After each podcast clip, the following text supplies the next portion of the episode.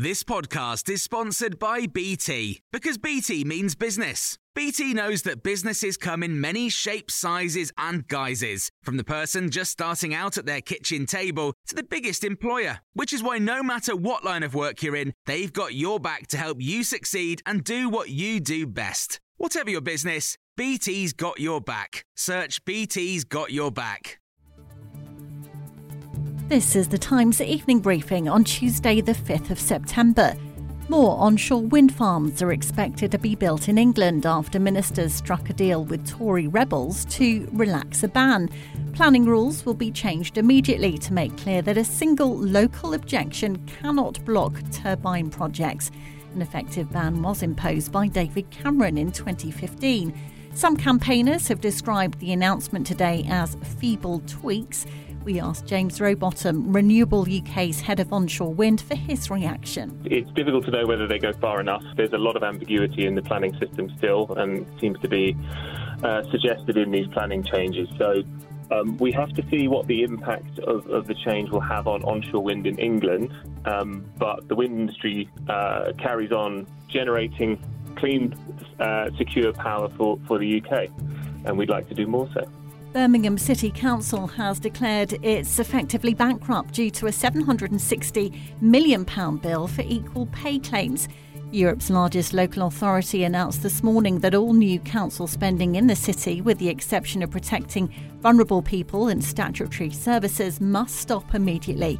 Professor Tony Travers is a local government expert at the London School of Economics. Birmingham finds itself with demands for uh, equal pay, effectively paying people uh, equal pay that they are now entitled to because they've been underpaid in the past.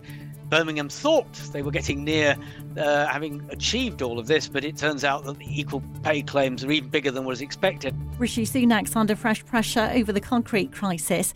The Department for Education has confirmed just four schools have been rebuilt so far under the programme to overhaul 500 sites by 2030.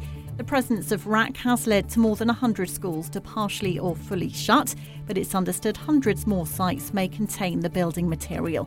Former Labour Education Secretary Lord Blunkett has told Times Radio this could have been handled very differently. If I was Secretary of State for Education and Employment, which I was all those years ago, I would have said to Parliament, we have to t- tackle this in a thoughtful, planned, sensible way. Nobody wants to put children's lives at risk, but a panic doesn't actually help. Meanwhile, public buildings, including hospitals and courts built with RAAC, could also be at risk. Charlie Taylor, the Chief Inspector of Prisons, has told Times Radio it would be enormously concerning if RAAC concrete was found in prison buildings. Uh, we're running out of alternatives at the moment to put prisoners anyway we have a huge amount of prisoners coming into the system and a limited amount of places. And we've already seen prisoners having to be housed in police stations overnight because there haven't been enough places in jails in the northwest. Mm. And if this were to become an issue, if RAAC were to become an issue within prisons, then uh, it would be enormously concerning. The Chancellor's confirmed today that the highly anticipated autumn statements will take place in the Commons on Wednesday, November the 22nd. Jeremy Hunt and the Prime Minister have spent recent months promising to halve inflation. And this afternoon, he gave this update on growth to MPs. Mr. Speaker, on Friday, the Office for National Statistics published an update to the UK's GDP growth figures, which shows the UK economy was 0.6% larger than pre pandemic levels by the fourth quarter of 2021. It means our economy had the fastest recovery from the pandemic of any large European economy thanks to decisions such as furlough that protected millions of jobs. And Spain's Women's World Cup winning coach Jorge Vilda has been sacked amid the fallout from the scandal involving the Spanish Federation president Luis Rubiales.